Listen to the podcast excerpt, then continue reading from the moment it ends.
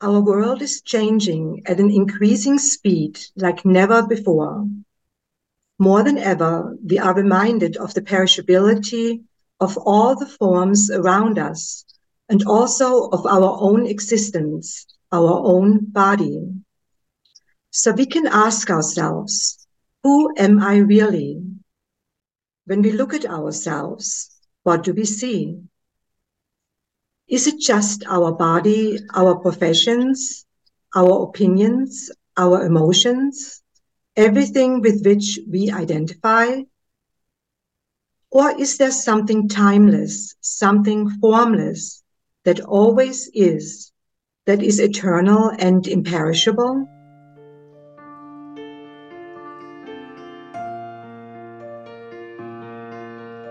Hello and welcome wherever you are in the world. Today we share the introductory presentation to our latest public talk. Every month, we explore a different aspect of the universal wisdom through a series of weekly webinars on Zoom. For more information about our events, follow the links in the written description below. We hope that our podcast will provide you with food for thought, inspiration for new questions, and impulses in your research for new answers we might discover that we are beings of two dimensions. There is our form identity, and this is not just our physical form, but also our thoughts and emotions, which are part of this 3D reality. Our consciousness is conditioned from our own experiences in this life in time and space and also from the baggage accumulated in past lifetimes. But our consciousness is also conditioned by the collective. We are, so to speak, tied into all the emotional and mental energetic fields that resonate with us. As the forms in the world around us become more and more unstable fear can take hold of us, but it can also be a great opportunity for us to wake up and ask, what is the purpose of my life? This other dimension in us, which is not part of this world of duality and perishability, beckons us. Then we gain insight and the impulse from the spirit spark our essential self comes through to our consciousness. What does our ordinary life look like? In the Gnostic Gospel of Philip, which belongs to the so-called Nag Hammadi writings, written down around the middle of the second century AD, it says, a donkey going round and round a millstone walked and walked and covered a hundred miles. When at last it was loosed, it found itself back at the starting point. So there are also people who cover great distances and yet do not advance one step. When evening comes, they have seen no city and no village, no creature and no nature, no power and no angel. In vain have they labored, the wretched ones. Is this not an apt image for us and our ordinary lives? Just like the donkey, we walk laboriously in circles as if on a treadmill. When evening comes, when death approaches, we have seen nothing of substance. We may have traveled a lot, traveled great distances, but still have not made any progress. That is, we have not developed our inner self, our spiritual core, our true self. We have thought only of our success, our cares and pleasures, and spent all our energy on them. Yet we still have that spark within us that won't stop calling to us, letting us know that it is possible to live a meaningful life to develop the spiritual possibilities and open the eyes of the heart. This heart sensibility shows us the truth about ourselves, about the world, and about God. As human beings, we have come from God according to our very essence. And because some of us feel the possibility, the calling, which is inherent in all of us, the possibility to return to God, we embark on an inner spiritual path. During the course of this path, our true essence unfolds and we return to oneness. The first step of the path is already this insight that there is an imperishable spiritual predisposition hidden within us. It cannot unfold when we are too tightly entangled in the transient world. It is therefore necessary to dissolve this entanglement. When we realize how meaningless and fruitless our ordinary life is, we long to realize this other possibility of life. We long for another life because we are already touched by it. This desire to become whole and one with God again is a second stage of the spiritual path. We feel that we will become real human beings only when the divine love in us gains ground and changes us. Through this desire for liberation, we open our heart to the light, to the divine dimension, and the spirit spark in the heart will attract the divine powers that help us to realize our goal. This light in our heart travels up through the blood to the head, where it gives rise to new thoughts. Our mind opens in a new way to the universal teachings, absorbing new powers like a sponge.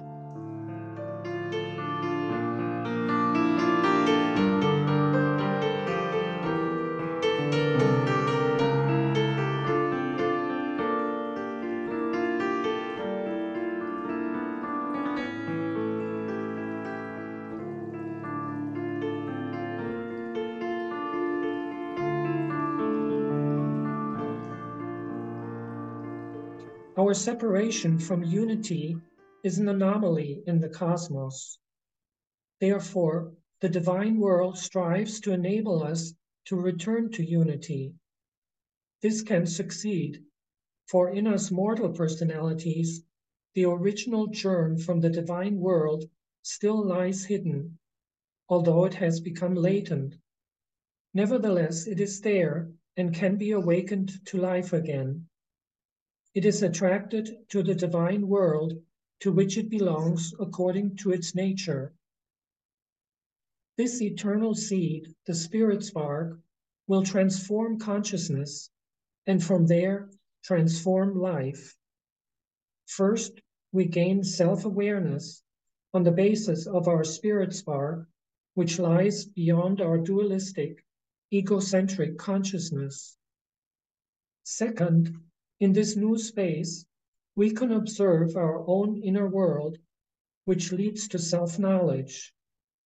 We can truly observe our thought patterns, our feelings and actions, and our unconscious conditioned state of being.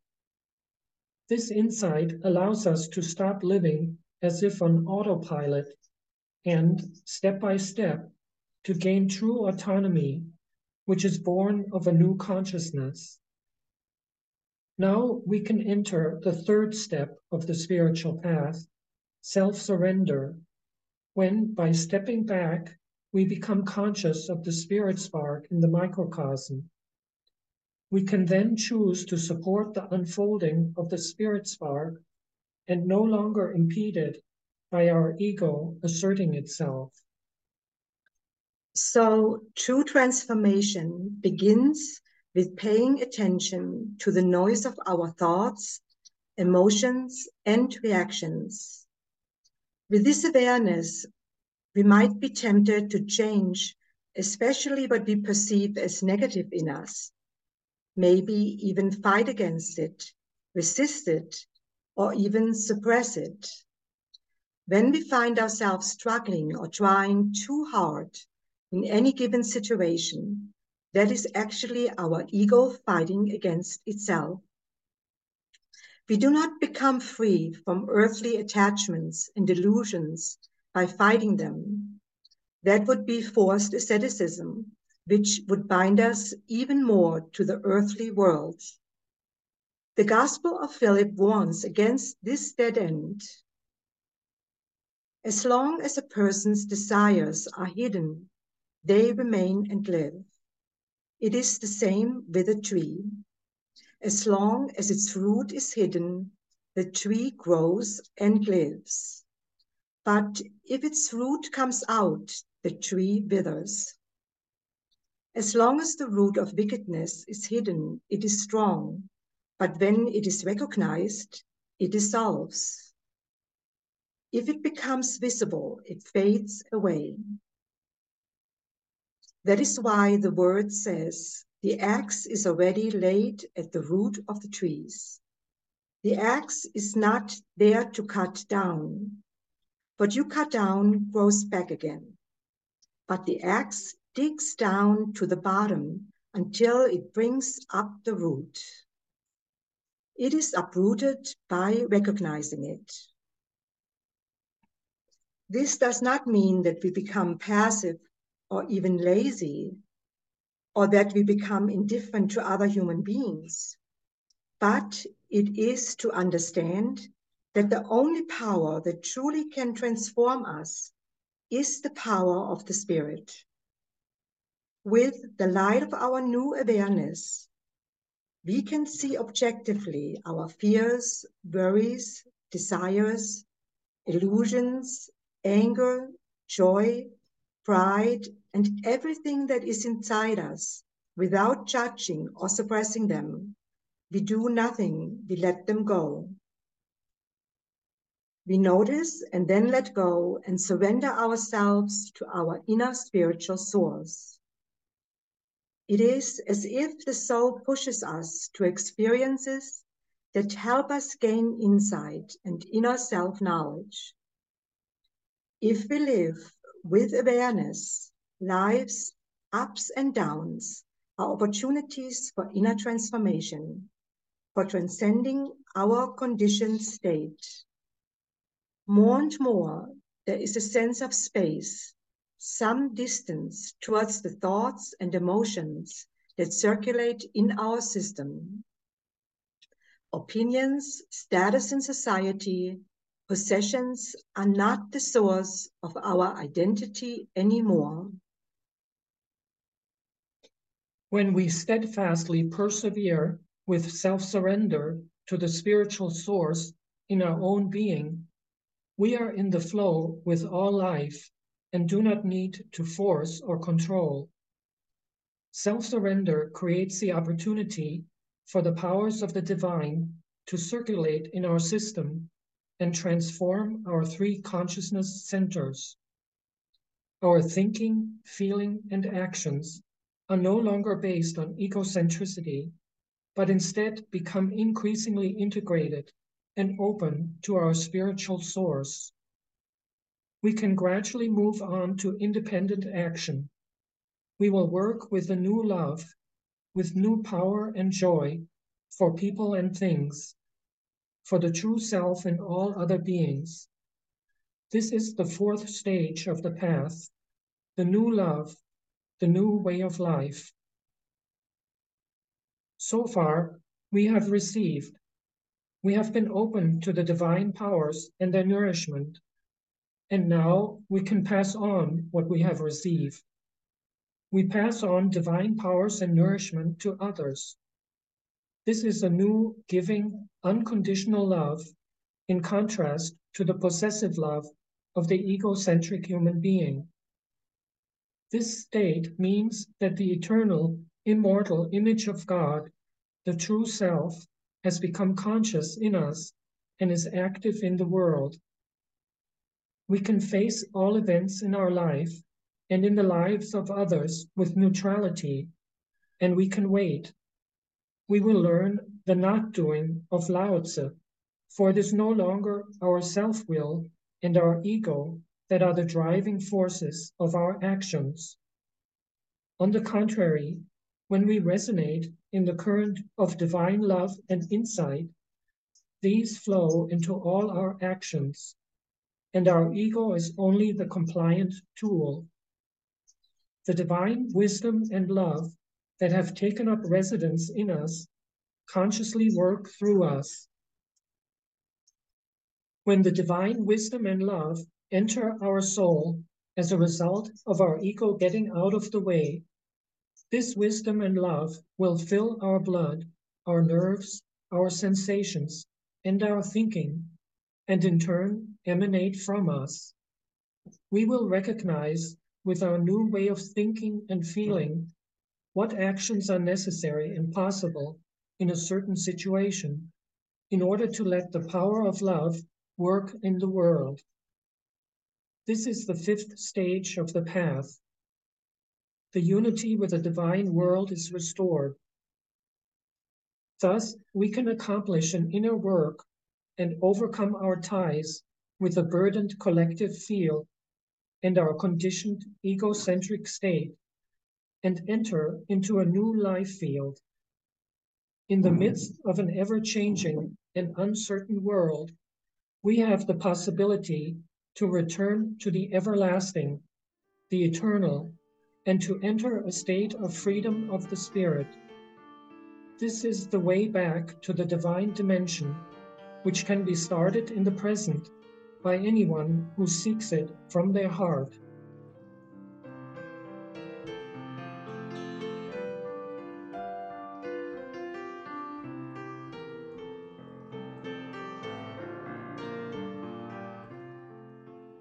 Thank you for listening, and we hope you enjoyed it. If you wish to support us in reaching more people, like our posts, rate us with 5 stars on iTunes, leave a positive comment where you can, or share our content on your social media.